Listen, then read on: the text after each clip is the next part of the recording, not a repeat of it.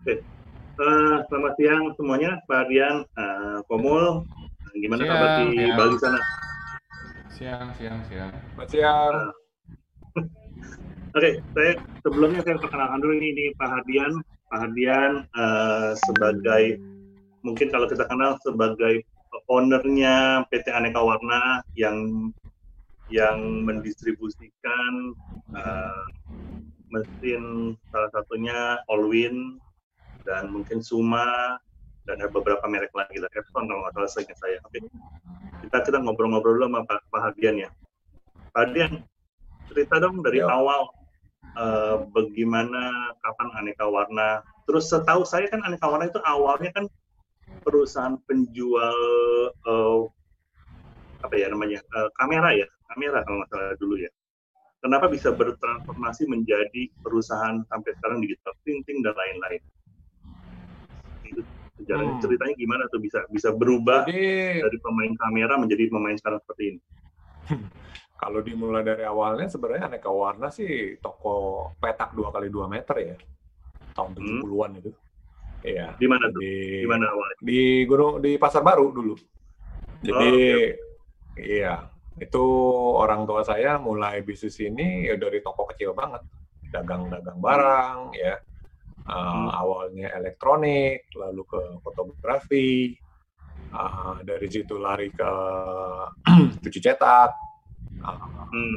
zaman dulu cuci cetaknya masih pakai mesinnya yang gede banget ya terus uh, ke distribusi kita cuci cetak mungkin orang tua saya dari tahun 74 sampai tahun 80-an, sampai sebelum mini lab. Hmm. Setelah mini lab uh, berhenti, ya. Karena hmm. teknologinya digantikan dengan teknologi mesin kecil lah, ya. Jadi awalnya hmm. itu wholesale lab kita, ya. Hmm. Terus uh, dari situ orang tua saya banyak fokus di akhir tahun 70-an itu ke distribusi Okay. Awalnya memang distribusi kamera, lalu dari kamera udah deh end to end deh fotografi dari filmnya, fotografinya, motretnya, cetaknya gitu, semua lah. Hmm.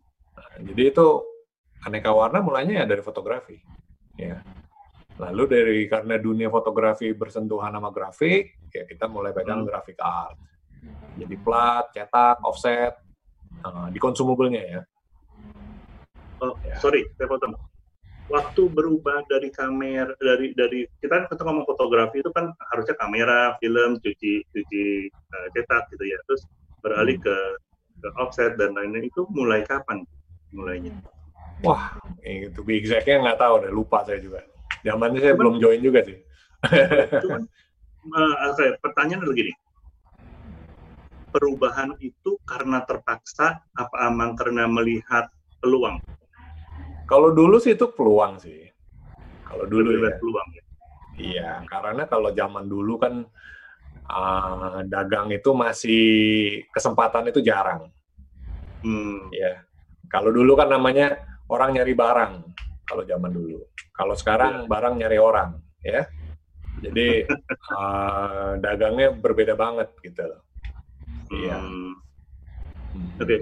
terus setelah setelah jualan uh, plat dan lain-lain itu transformasi berikutnya, setahu saya sekarang ke arah digital ya, ke arah digital. Iya, jadi kalau dibilang orang tua saya mengalami transisi dari black and white ke color, dari wholesale ke mini lab, hmm. dari uh, enlarger kamera yang besar gitu ya, jadi pakai hmm. compact yang kecil gitu kan, hmm. uh, autofocus gitu ya Uh, terus waktu transisi saya mulai masuk, saya mulai join perusahaan tahun 96 akhir.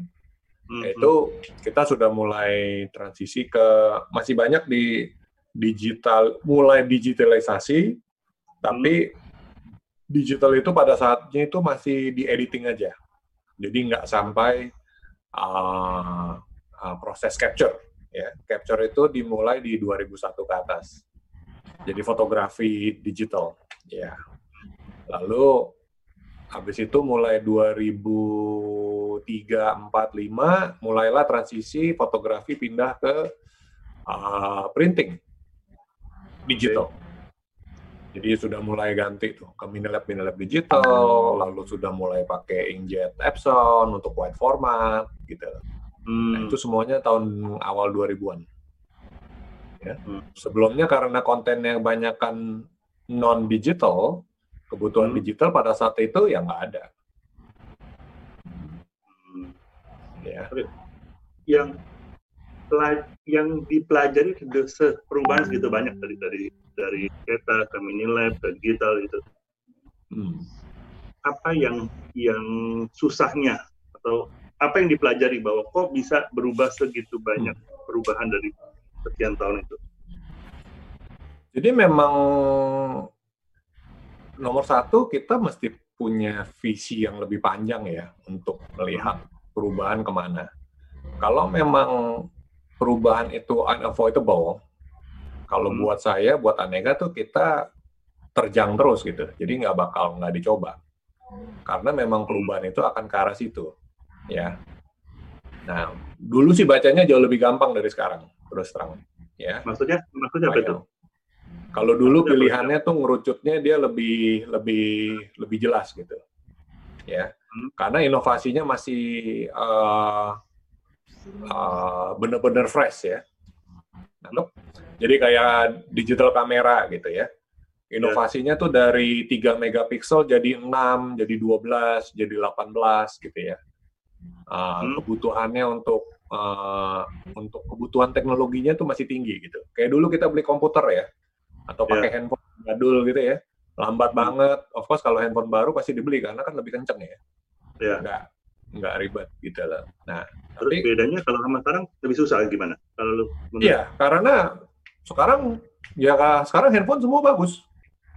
Mau satu juta Hmm. bagus, dua juta bagus, tiga juta bagus, lima juta bagus. Gak ada yang bilang handphone itu nggak bisa dipakai kan? Hmm. Kalau dulu tuh teknologinya ada yang bisa dipakai atau nggak bisa dipakai. oh gitu pilihannya Ya, betul.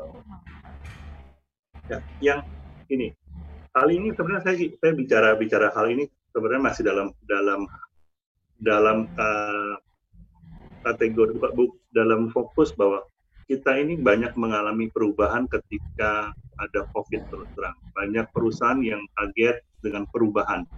Tiba-tiba uh, harus, uh, misal restoran, tiba-tiba tidak boleh menerima customer. Uh, banyak yang harusnya berubah, berubah lah. Oke. Karena sebenarnya yang kita pengen pelajari dari aneka warna adalah gini. Aneka warna udah berhasil melewati banyak perubahan-perubahan gitu. Hmm. Uh, dan menurut saya emang setiap perusahaan itu harus punya uh, sikap yang punya mental bahwa harus bisa menerima perubahan, harus mau berubah lah, mengikuti kondisi dan lain-lain. Hmm. Uh, kayaknya kalau saya lihat perusahaan Nekawana itu selalu berino, berubah, bertransformasi, be- mengikuti perubahan-perubahan itu. Yang menjadi pertanyaan saya gini, uh, ketika mau berubah itu, oke, momen ini nih, momen mini lab nih, momen digital nih, oke, apa sih yang harus disiapin? Sumber daya kah, uh, kapital kah, atau apa yang lebih penting untuk merubah? Mau, oke, saya mesti Hmm. main ini nih, saya mesti berubah ini, apa yang mesti disiapin dulu? Iya, kalau semua bisnismen sih menurut saya berani gagal dulu ya.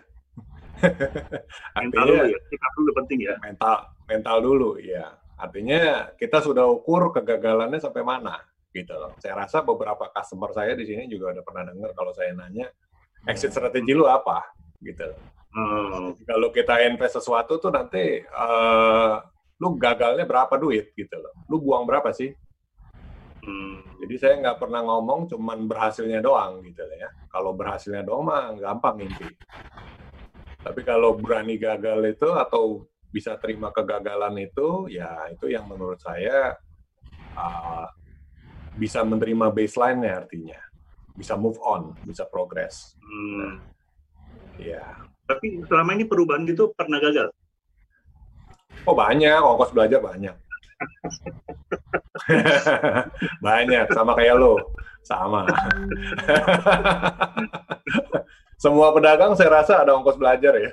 Benar, itu yang yang kadang-kadang saya juga eh, bicara sama beberapa orang juga sebenarnya harusnya memang mental yang per- pertama. Mau berubah apa enggak? Mau mau mencoba sesuatu yang lebih baru apa enggak? Kalau enggak ya susah ya. Apalagi kalau kita berubah itu kalau kayak aneka warna tadi dibilang bahwa eh, karena melihat peluang. Oke, dan terbiasa dengan perubahan-perubahan inovasi transformasi. Iya, Tapi seperti kalau- kita Hmm. seperti kita bicara dulu, perubahan ini sebenarnya of course lebih gampang diterima kalau itu eksternal faktor kayak COVID lah. ya. Nah, Jadi nah, orang benar. ini lebih gampang terima kenyataan sekarang Hmm. karena Ya, memang iya, nggak ada pilihan benar. lain gitu. Nggak ada pilihan lain, mau berubah atau Ya. tetap mati di sini gitu kan. Betul. ya, yang aneh aneka warna pernah laluin lucunya memang kita bikin internal problem.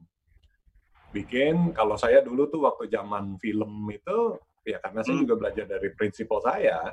Prinsipal Hmm. saya nggak ada masa nggak ada merasa ada problem sama digital. Terus Karena enak jualan barang film kan? Iya. Nah. Nah, kita untuk training anak buah di internal itu bikin krisis. Saya pernah Hmm. melakukan change management konsultasi di internal. Jadi contohnya harus sharing visi kita. Itu Oke. saya harus sharing visinya. Oh, ke depannya gimana? Satu anak buah satu-satu. Tiga tahun lagi jadi gimana? Lima tahun lagi jadi gimana kalau kita nggak begini? Gitu. Terus Hmm. sampai open discussion, group management gitu loh. Kalau nggak mereka nggak mau berubah. Itu aja nggak semua berubah, tapi pelan-pelan kita kan nggak bisa rubah 100 orang 100-100-nya berubah ya. Hmm, hmm, hmm. Jadi asal the the wind of change-nya sudah mulai, ya situ kita mulai. Gitu. Jadi Tapi ujung-ujungnya waktu yang membuktikan. jadi Orang cuma percaya waktu. kalau kalau cerita begini artinya dari leadernya sendiri harus pengen berubah, harus punya visi berubah ya. Kalau dari atasan sendiri tidak punya mental mau berubah mengikuti perkembangan, perusahaannya tidak akan jalan ke mana-mana nih. I betul. Nah, ya itu udah pasti orang kalau nggak dipaksa berubah dia nggak mau berubah. Itu itu gampang. Jadi kalau nggak ada dalam hatinya nggak berubah dia nggak bakal berubah. Ya, sampai itu menjadi habit baru. Hmm. Itu pengalaman saya. hari ini, sampai hari ini aneka warna berarti coba deh ceritain deh apa aja sih yang dijual di aneka warna? Nah, jadi, waduh, banyak banget ya. Nih Pak Mol udah enjoy semua tuh. Tiap, tiap hari, berapa- tiap hari telepon beda kalau disuruh buka prices aneka warna tahun 90-an, Alkitab kalah tebel tuh. Iya, benar. Seg- Segini. Divisinya berapa divisi dulu dah? Ada berapa divisi? Dulu kita at the peak itu sampai 60 brand. 60 brand. Oke. Iya. itu banyak banget barangnya. Sampai sampai banyak lah, sampai ada empat divisi. Empat, lima divisi itu minimal. Oke, sekarang kalau sekarang ini, sekarang ada berapa divisi? Sekarang cuman dua apa tiga? Iya, tiga lah in short. Di- Dibagi jadi tiga divisi gitu. Yes. Sekarang jauh lebih Hmm. simpel kita. Iya. Jadi apa? Divisi apa itu divisi? Coba kenalin aja lah. Kita Jadi gini Eh, dulu, kalau kalau dulu kita by brand divisinya. Jadi banyak grup-grupnya by brand. Karena saya, saya saya bilang dulu kalau dulu uh, orang cari barang. Jadi semua barang punya kesempatan masing-masing. hmm, Kalau sekarang barang cari orang. Nah, jadi kalau barang cari orang, berarti kita cuma menjawab satu aplikasi. Satu aplikasi ini berdasarkan budget apa? Jadi rada beda nih sekarang. gimana gimana coba ulang, tolong diulang gimana? Jadi kalau dulu kita masuk ke toko handphone, Ya. kita nanya-nanya dia, gua mau Sony, gua mau Nokia, gua mau bla bla bla, Samsung, Hmm. Apple, betul kan? Iya. Jadi setiap barang tuh punya barang masing-masing kan. Hmm. Sekarang orang nyatanya gua mau mau beli handphone, budget 2 juta gitu. Jadi rada beda. Hmm, Mungkin Hmm. Pak Mul juga sering gitu. Kalau dulu orang tuh udah sekarang orang udah spesifik budget ya gitu loh. Kadang-kadang dia udah spesifik modelnya malah. Kalau dulu orang datang, gue mau lihat empat-empat ya gitu. Jadi orang cara beli barang sudah berbeda. Orang riset dulu baru beli. Betul. Karena berbeda di situnya. sekarang kita lanjut sedikit ya.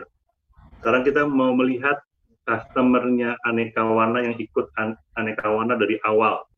Nah, melihat Enggak dari awal lo, gila. Saya belum lahir aneka warna berdiri. Iya benar benar. Ini ini ini kenalin kenalin uh, Pak Mulyadi Pak Mulyadi uh, dari sekarang kita kenalnya sinar sinar printing ya Pak Pak Mulyadi. Sinar ya, printing ya di Bali. Sinar printing sinar di Bali. Foto, okay. Sinar printing. Uh, sinar foto dan berarti kan awalnya juga dari foto mungkin juga emang customernya aneka warna kali ya. Betul. Awalnya betul, enggak. Betul. Awalnya uji dulu lah. Tapi Jadi, Dewan aneka warna berubah dia dia anak Bukan dia anak ekor harus belanja barang aneka warna. aneka warna berubah jadi apa sih? Nan ikut jadi berubah jadi apa gitu ya? Bukan, jadi kalau dulu dia dia kan mulainya di sisa foto ya mulai ya, betul ya? Jadi nah. mini lab mini lab dulu, ya. Nah, nah pada oh, saat itu pada saat itu aneka warna pegangnya black and white-nya. Jadi Pak Mul hmm. itu pasti belanja black and white sama kita. Oke, okay, terus hmm. terus. Ya, jadi ya, kalau alat-alat studionya mau pembesaran foto. Sorry, pertanyaan saya gini, kenapa kok Pak Mul mau ngikutin aneka warna berubah ke mana kita mau ngikut? Ketipu sama Pak Hardian.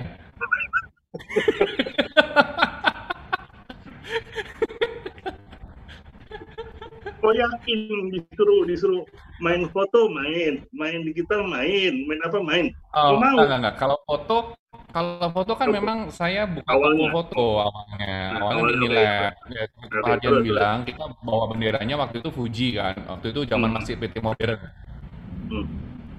Nah, zaman PT modern. Tapi seperti yang saya bilang tadi, pokoknya kalau toko foto mau buka nggak mungkin lari dari aneka warna, nggak mungkin bisa. Karena mode, berarti gini, kalau toko foto zaman dulu Fuji itu cuma mini lab sama kamera sama film, tapi selebihnya itu barang aneka warna semua. Selebihnya barang okay, okay, kawan modern nggak jualan. Jadi ya semenjak saya bilang tadi Dewan buka toko uh, foto mini lab itu sudah sudah harus sudah harus bayar, sudah harus cari barangnya aneka warna. harus bayar. harus. Itu nggak ada istilah. Kita mau kita beli sama Fuji dulu cuma mini lab ya, cetak foto maksimal mesin saya waktu itu cuma 6R. 6R itu kan kurang lebih sekitar sekitar 15 kali 20 cm. Nah, kalau mau lebih besar dari itu, uh, zaman dulu pakai enlarger namanya, di kamar gelap kita nyetaknya. Nah, enlargernya mesti beli sama aneka warna. Hmm. Nah, enlarger. Dia mau cetak sampai 24R, 20R, 16R, nah itu mesti belinya sama aneka warna. Jadi masih sudah dewan, udah urusannya sama aneka warna udah itu dari enlarger terus enlarger hitam putih itu ada enlarger warna ada enlarger hitam putih. Uh, terus tempat uh, film ya? Iya itu roll itu tangki tangki buat ngeroll filmnya. Terus um, kamera biasanya sebenarnya kalau jual kamera zaman dulu hmm. waktu kami masih mini kan belum kamera shop. Uh, kita masih fokus hanya uh, kayak kamera pocket gitu kan ya consumer level ah, ya, ya. itu selebihnya urusannya belinya sama aneka warna semua mau merek apa pun Yasika, Minolta, Pentax itu semua dipegang sama aneka warna semua itu hmm. oke terus terus gimana berubahnya habis habis dari main foto main sama berarti main uh, digital ya kayaknya ya uh, tahun dua 2000 awal uh, kan kamera digital mulai masuk Indonesia itu tahun 2000 deh kurang lebih. Sebenarnya sebelum itu sudah ada tapi masih yang yang yang belum belum populer banget masih Casio ingat saya waktu itu pertama kali masuk tahun 96 97 dia masuk. Terus uh, tahun 299 itu mulai kamera masuk. Hmm. Kamera digital.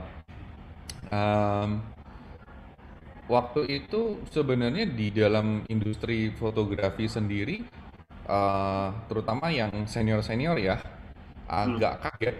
Uh, mereka kaget banget, oh ada ya kamera nggak pakai film, harus hmm. berurusan sama komputer.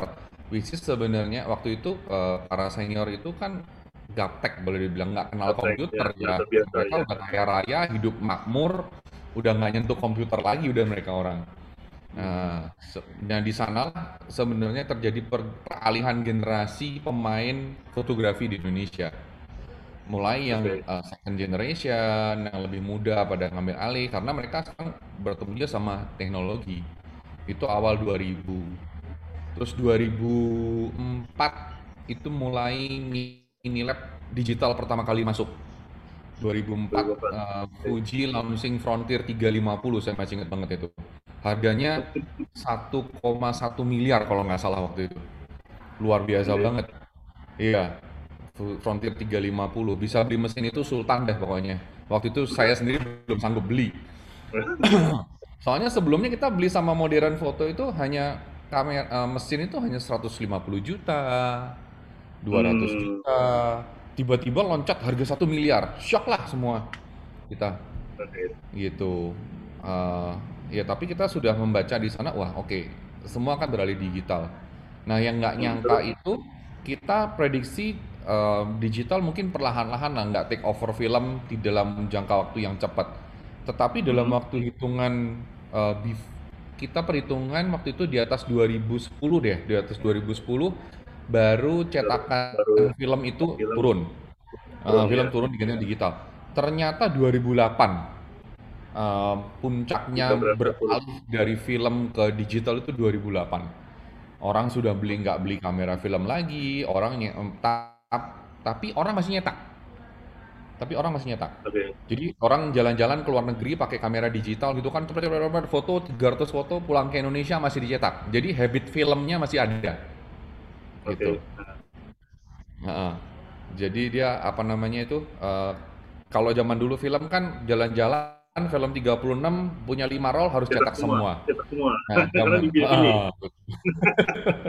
Eh, zaman digital itu waktu peralihan orang masih cetak. Nah, yang parah setelah itu orang jalan-jalan eh, fotonya 300 yang dicetak cuma 50, cuma beberapa.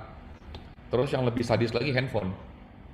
Hmm. Di atas 2010 itu teknologi handphone udah uh lompatnya udah nggak gila nggak tanggung-tanggung deh kameranya. Ya kan dulu masih Nokia berapa tuh 68 berapa tuh ya? Yang bisa VGA 640 kali 480 pertama kali. Tapi setelah itu langsung shoot dan itu killing the camera digital camera industry.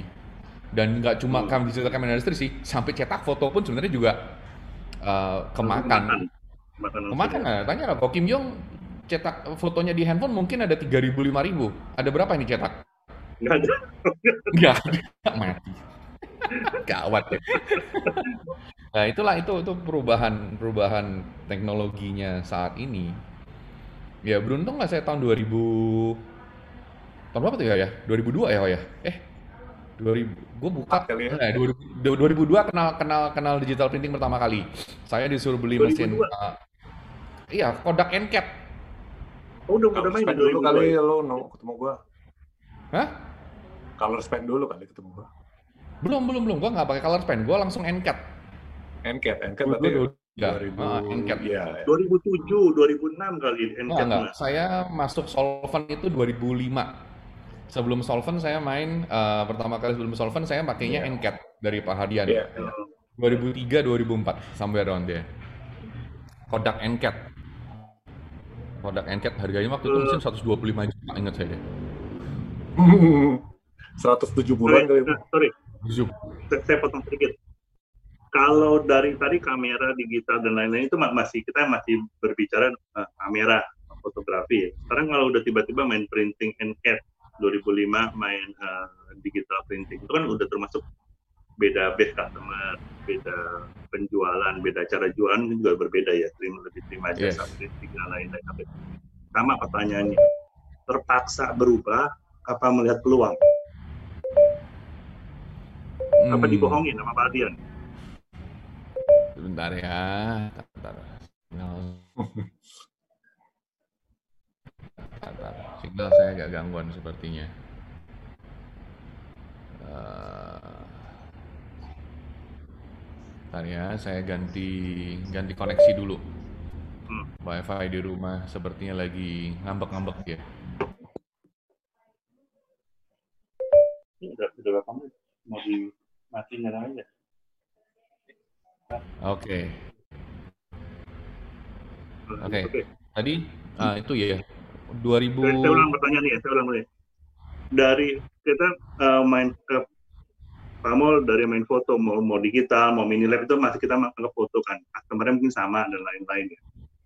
tiba-tiba 2005 main ke digital printing, nyetak spanduk, uh, solvent dan lain-lain itu menurut saya kan pasti base customer berbeda kan, dan ya. uh, servisnya pun berbeda. Uh, itu kan untuk pergi ke promosi dan lain-lain. Pertanyaan saya adalah terpaksa pindah, apa melihat peluang, apa dibohongin Pak Hadian?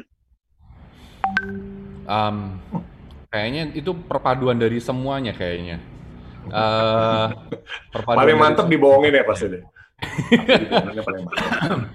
ya, satu hal mungkin saya ada Pak Hadin punya satu satu agak kesamaan itu loh nggak bisa diam. Misalnya kalau lihat ada peluang, maksudnya kita pengen nyoba sesuatu yang baru terus sih intinya sih.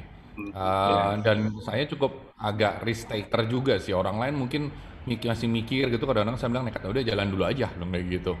Nah, selain itu juga ya uh, karena mungkin ada ada unsur itunya satu. Yang kedua, uh, saya melihat itu tadi fotografi udah mau digital nih. Waktu itu uh, awalnya beli mesin NCAT yang cari pertama itu adalah mesin pembesaran digital. Jadi plotter. Oh iya. Jadi iya. plotter yang saya cari adalah plotter. Waktu itu masih Epson seri 7000, 9000 ya kalau nggak salah waktu itu deh. Zaman itu banget. Mm -mm. Terus uh, 9210 atau ya, sampai around there itu Epson 9 sekian itu. Uh, waktu itu saya nyarinya uh, pembesaran ke untuk cetak foto digital pembesaran Hmm, okay. Nah, akhirnya uh, punya Epson, tapi itu tadi terus kenal ke situ Hardian, oh ini nih bisa cetak poster, bisa cetak backlit, bisa cetak begini. Apaan tuh NCAT? Akhirnya kita beli NCAT. Jadi mulailah dari sana, oh mulai kita ngerambah ke bisnis um, digital printing ya. Tapi tetap masih hmm. akar kuatnya masih di fotografi. Kami baru buka outlet yang benar-benar digital printing tuh 2005. 2005 berarti udah 10 tahun 15 tahun ya udah 15 tahun hmm. jadi kalau kalau saya simpulkan sedikit mungkin ada keterpaksaan ya melihat kondisi bahwa ini harus berubah bukannya bukannya pure melihat peluang kali ya. andai kata waktu itu foto masih rame dan lain-lain mungkin jalannya enggak. Kadang-kadang iya sih, kadang-kadang keadaan yang memaksa kita harus berubah, mempercepat proses Ada perubahan mungkin. Selama perubahan dari dari foto, karena foto masih jalan ya, masih masih ada masih, masih. kamera dan masih. foto ke digital, eh, digital printing, oke. Okay. Hmm. Apa saja yang yang berbeda? Berbeda berbeda penanganannya, servisnya, apa customernya, behavior customernya atau apa yang ber berbeda? Wah, totally different sih itu ya. Uh, kesamaan di antara mereka berdua hanya sama-sama image, sama-sama mencetak. Iya. Kebut totally kebutuhannya different. beda, kebutuhannya beda. Totally different customer. Totally different Kebutuhan customer. final produknya beda, Pak Pak Kim Yong. Jadi kalau di kita hmm. itu di Aneka kita bilang aplikasinya kan sebenarnya ada tiga. Kalau inkjet printing. Hmm, hmm. Nomor satu itu adalah tadi fotografi itu kita bilang kategorinya lifetime memory. Artinya okay. nah. ini cetakan yang akan dipakai dan dilihat 10, 20, 30, 40 tahun lagi. Jadi hmm. uh, cara mereka mengkritik produk itu berbeda sekali. Hmm. Ya, berbeda sekali. Nah, terus kedua yang kalian sekarang banyak kerjakan adalah sign and graphic, betul kan? Artinya hanya kebutuhan untuk menyampaikan grafik communication, komunikasi. Nah, itu hmm. kebutuhannya hanya asal udah ada informasinya nyampe, ya sebenarnya udah cukup gitu loh. Nah, lalu aplikasi ketiga itu kita bilangnya living color, artinya warna yang di sekitar hidup kita. Nah, ini uh, pemilihan produknya hybrid antara lifetime memory sama kebutuhan yang bisa dipakai jangka panjang atau yang hmm. jangka menengah. Tapi itu biasanya menengah panjang, gitu. Jadi seperti baju, fashion, wallpaper, ya itu kita bilangnya hmm. lifetime memo, apa uh, uh, living color, kita hybrid, hybrid itu, ya hybrid di tengah-tengah. Hmm. Oke, okay. uh, masih di Pangul, apa yang pernah gagal di perubahan-perubahan? Habis main foto, main digital, ada main apa lagi? Main bami sekarang ya? Dari main iya. Bami. Iya. ada pernah adakah perubahan yang gagal Wow, banyak kayaknya ya. Banyak ya. Semua pasti ada. Ya. Wah. Kalau pengusaha belum itu, pernah gagal itu belum belum. Ini saya mengingatkan saya angkanya, saya selalu berusaha untuk pura-pura lupa. Iya. Ngutang ke diri sendiri soalnya. Mahal. Jadi Mahal. jadi saya kalau sama Pak Mu selalu bilang kita bayar Harvardnya ke diri sendiri. Hmm. apa? Kita sekolah Harvard. Kita sekolah di Harvard juga. Terus-terusan. Oh, di Harvard juga. iya. Kita Tapi bayar bayar, bayar, bayar uang sekolahnya doang. Hmm. Mahal. Tapi tidak gelar. Gak lulus-lulus. Aduh, ongkos belajar tuh mahal, mahal. Ya, tapi karena mungkin juga uh, kebetulan saya sama Pak dia juga mungkin karakternya sama itu dari pengen berani mencoba. Berani Tapi kan ada orang yang uh, sudah di satu comfort zone, udah nggak mau keluar lagi dari comfort zone itu kan. Kalau kita kan dari comfort zone, we want to expand gitu kan gitu. Ya. Bagi bagi pengusaha menurut saya paling paling bahaya adalah ketika ada di comfort zone dan tidak mau berubah. Hmm, betul. Itu paling bahaya. Itu paling bahaya menurut saya betul. sih. Hmm, Oke, okay. mungkin saya saya sudah tahu lah ada ada ada cerita-cerita uh, Pak Amol yang berinvestasi sebenarnya di online ya kayaknya ada ada sedikit uh, tidak tidak sebaik yang diharapkan. Oh, fotobook, dari, fotobook online memang. Yeah. Fotobook online. Kita pernah masuk fotobook online pernah. Cerita sedikit dong, cerita sedikit buat orang-orang yang lain biar tahu pengalaman apa sih, gimana sih, kenapa bisa gagal dan bagaimana menyikapi kegagalan itu.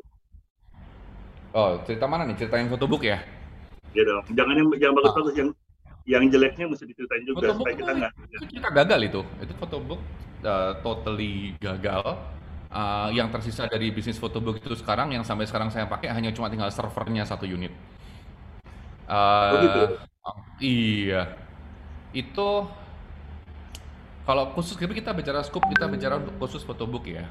Photobook yeah, itu yeah. the biggest challenge dari photobook itu adalah customer behaviornya Indonesia. Um, the biggest challenge. Uh, customer Indonesia ini tidak mau repot dan maunya hmm. diladenin. Kalau dia uh, mau belanja online, itu stepnya nggak boleh lebih, lebih dari satu, dua, tiga selesai. Kalau anything beyond satu, dua, tiga, orang nggak bakalan mau lakuin. Nah, seperti juga saya, kayak fotobook. Saya potong, saya potong sedikit. Jadi mungkin bagi pendengar yang belum tahu bahwa Pak Amul itu pernah berinvestasi mau mencoba me membuat uh, orang pemesan fotobook melalui online ya, melalui web. Betul. Jadi tidak perlu Betul. menemui orang. Dia sudah itu kapan ya? Pak Amul mulai itu ya? 2000 2000 berapa ya? Belasan kok 2000 di atas 2010-an itu. Mungkin 2013. sudah mulai. 2013 14 sampai around ya. Oh, 2014. Ya, hmm. sudah mulai mencoba melakukan digitalisasi pemesanan melalui uh, web. Nah, dan ternyata itu hmm. tidak berhasil. Okay. Hmm. Uh, mungkin mungkin yang saya, saya gambar gini. Kita tidak usah cerita nggak berhasil kenapa dan lain-lain. Tapi intinya adalah setiap pengusaha itu pasti pernah gagal. Dan hmm dan pengusaha itu harus berani mengambil kesempatan, harus melepas dari comfort zone. Kalau itu tidak dilakukan, pasti akan terlibat dengan dengan kondisi. Tinggal masalahnya perubahan itu adalah dua, terpaksa atau emang melihat bahwa itu peluang yang harus diambil. Menurut saya seperti itu, benar apa enggak? Benar, benar sih. Kalau Hmm. Kalau dari saya sih, hmm. pokoknya tergantung dompet masing-masing juga ya Pak Kim.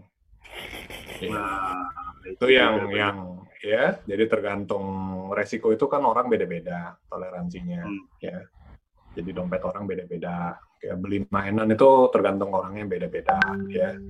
Terus juga kalau dulu masalah uang, kalau sekarang masalah waktu, ya. Hmm. Jadi banyak customer saya itu masalah waktu bukan nggak ada konsep, tapi nggak ada waktunya untuk ngerjainnya. Itu juga bahaya.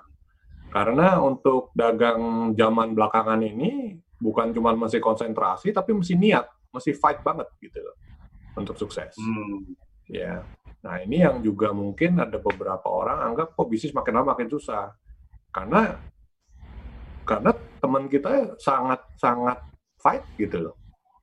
Mereka sangat-sangat konsen, ya. Itu juga beda-bedanya. Yang yang paling gampang yang saya lihat gini, kalau zaman dulu saya mulai main main digital printing 2007, kita jualan mesin apa pun orang tidak tahu uh, pabriknya di mana, mereknya apa dan sekarang kita mau jual merek apa pun mereka tinggal Google dan mereka tahu pabriknya ada di mana, produknya apa dan lain mereka anak-anak dapat informasi jauh lebih cepat daripada yang yang kita bisa berikan. Uh, sehingga kalau dibilang lebih susah ya lebih susah. Kita harus lebih lebih fokus tadi. Lebih fokus bahwa memang ini kerjaan kita. Karena kalau enggak mereka dapat informasi jauh lebih gampang kan teman-teman. Hmm, ya pengalaman saya saya bilang tadi dulu barang cari orang apa orang cari barang sekarang cari. barang cari orang. Iya jadi iya benar. Karena, karena dia sudah tahu, tahu sudah tahu ya hmm, benar Tinggal kita dan harus disuguhi pula gitu. iya harus harus di dropin ke Pak Amol harus saya dropin. Memang tak kirim aja. Kalau enggak dia nggak minta-minta. Juga ini Kok Kim Jong kalau orang dibilang bisnis sekarang tambah susah ya kan um, tergantung yang ngomong bisnis tambah susahnya dari sudut pandang yang mana dulu nih. Yang ngomong dari sudut yang mana dulu um, kalau yang sudah di comfort zone disuruh memulai sesuatu yang baru lagi dari bawah pasti bilang hmm. susah yeah. pasti bilang susah tapi buat yeah. kalau para startup yang masih baru mulai nggak ada kata yang susah they know they will fight Bener. Dan menurut saya kalau ada orang lain yang lebih maju, buat saya itu suatu uh, ini ya, suatu uh, pecut buat diri saya bilang berarti ada orang lain yang lebih lebih lebih gigih dari saya. Jadi saya harus lebih gigih lagi. Oke, mungkin bincang-bincang hari ini sampai hari ini. Cuma saya minta satu dong dari Pak Hadian ada ada statement nggak untuk semua pendengar di sini bahwa menghadapi masalah perubahan karena eh, COVID ini sikap sebagai leader pemimpin perusahaan itu harusnya apa sih? Harus bagaimana dalam dalam menyikapi perubahan seperti ini? Hmm. Ini soalnya kita juga nggak ngalamin COVID sering-sering, jadi saya juga susah kalau bilang saya bisa advice orang. Cuman, enggak, kita, kita cuman uh, mungkin mungkin saya saya sampaikan apa yang saya lakukan aja ya. Jadi supaya nah, iya benar itu. Atau salah nanti nanti kita kita ini. Jadi of course kayak saya bilang tadi kita plan for the worst saja. Ya. Hmm. Apa sih yang bakal jadi terburuk dari situasi COVID ke bisnis kita? Ya. Terus kita base, kita plan berdasarkan kondisi terburuk itu, terendah kita itu seperti apa. Jadi supaya kita sebagai leader itu bisa mikir untuk maju ke depannya lagi. Ya, karena buat kita itu especially businessman ya yang risk taker atau kayak kita di, di industri digital ini semuanya risk taker terus terang. Jadi yang nanya gue tadi itu sebenarnya kita di sini jarang ada follower. Rata-rata di sini sudah pernah melalui apa yang kita ngobrolin barusan. Ya benar. Jadi, benar. Jadi in short, uh, sebenarnya kita cuma mesti dan kita tuh positive thinker semua, ya. Ada hmm. lagi, ada ya, lagi. Nah, jadi tapi kalau kita sudah bisa terima bawahnya dan harus bisa terima dulu bahwa ini fakta hmm. yang baru, kita bisa plan ke depannya seperti apa. Nah ini yang kita lakukan di aneka warna untuk sekarang. Jadi kita plan for the worst. Jadi kalau kita bilang ekstrim, hmm. dari situ baru kita build up apa yang bisa dikerjakan. Jadi bukan Jadi, apa yang bisa diselamatkan. Ini jalan keluarnya ini ini ini dulu ketahuan dulu. Kalau kondisi lebih baik, ya syukur-syukur lebih baik gitu kan gitu. Betul. Jadi kita bisa plan for the worst dulu, yang lebihnya ini semua jadi positif. Jadi everyday feel better. Jadi semuanya kerjanya lebih positif gitu loh. Nah, ya. Jadi hmm. terus sorry, sekarang ke Pak Mul. Pak Mul, belum hmm. cerita. Sekarang bisnisnya apa aja jadinya? Kalau ditanya, Mamun itu kerjanya apa aja sih? ya masih lah ya itu masih sinar foto, sinar printing masih. Uh, yang sorry, terakhir, sorry, sinar, sorry, sinar, kan nggak semua kenal Pak Mul. Sinar foto itu jualan apa aja? Jual kamera, jual apa lagi? Jual uh, kamera, aksesorisnya, Jasa cetaknya Uh, juga terima. biografi, fotografi, cetak foto masih ada cetak foto jasa cetak foto juga gitu. Orang wedding Kalau foto juga terima. Oh enggak enggak, kita nggak terima jasa. Kita kalau Oh, masuk jasa kita mah masuk ke ini nih, ke pelanggan kita punya ranah jadinya. Kita Oh, tetap oke. uh, jualan, kita support mereka lah, bukan kita jadi mau kompetitor mereka. Gitu. Terus kalau digital printing udah punya mesin apa aja? Kalau boleh tahu jeroannya isinya apa aja sih? Wah, jadi malu nih. Eh, ya udah mesinnya aneka warna itulah.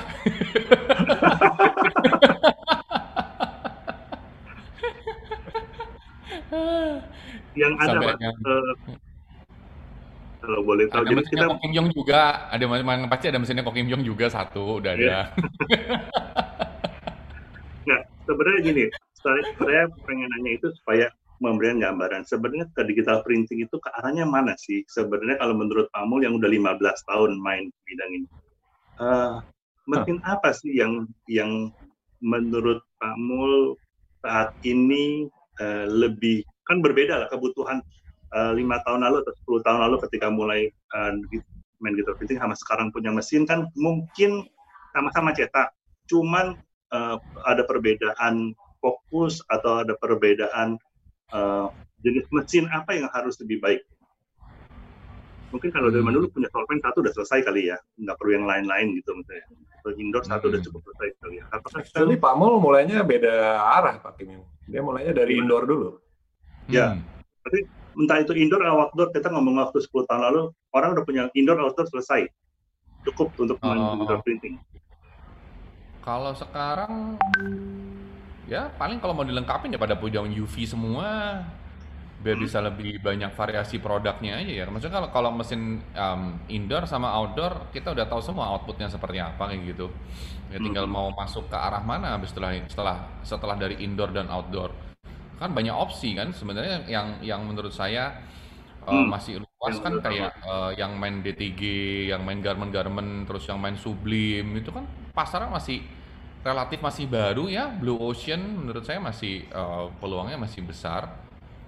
Meskipun saya sendiri pun masih belum masuk ke sana loh ya, Em, Ya. karena satunya alasan tentu saya pengen masuk ke sana, tapi saya merasa saya diri saya masih belum siap secara eh, terutama buat personil sih, saya yang belum siap masuk ke sana, Hmm, gitu.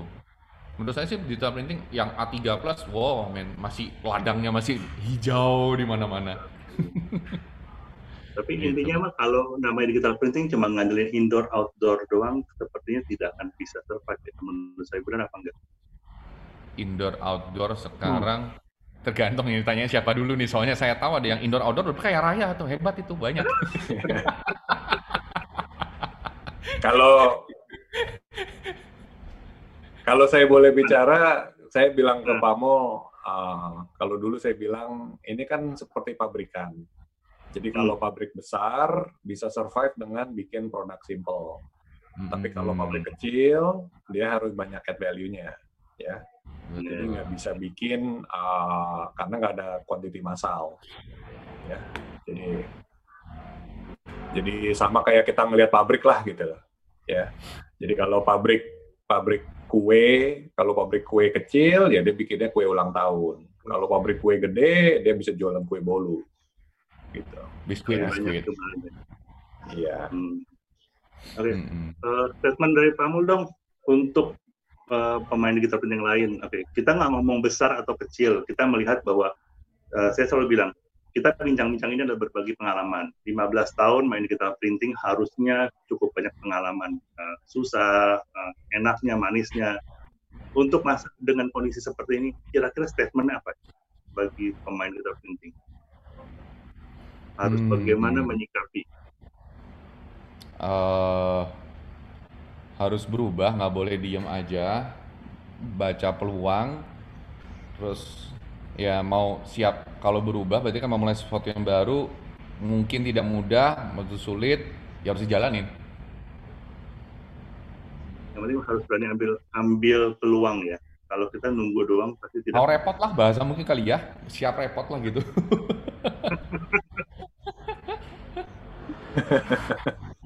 Eh, nanti mungkin saya akan akan taruh ya kali masing-masing websitenya kali ya website UB Aneka. Jadi kalau pengen tahu Aneka itu produknya apa aja atau sama Pak Amul ada websitenya atau apa gak? Jadi kalau orang pengen tahu uh, ini Pak Amul itu Instagram apa aja kali sih? kalau sinar yang sinar printing Instagram, cuma ya. Instagram doang. Ya, nanti saya, saya masukin ke situ supaya masing-masing tahu lah. Jadi, iya. eh, di follow ya, ya, Cie, di follow ya. Kenapa? Kenapa? Jangan lupa di follow ya.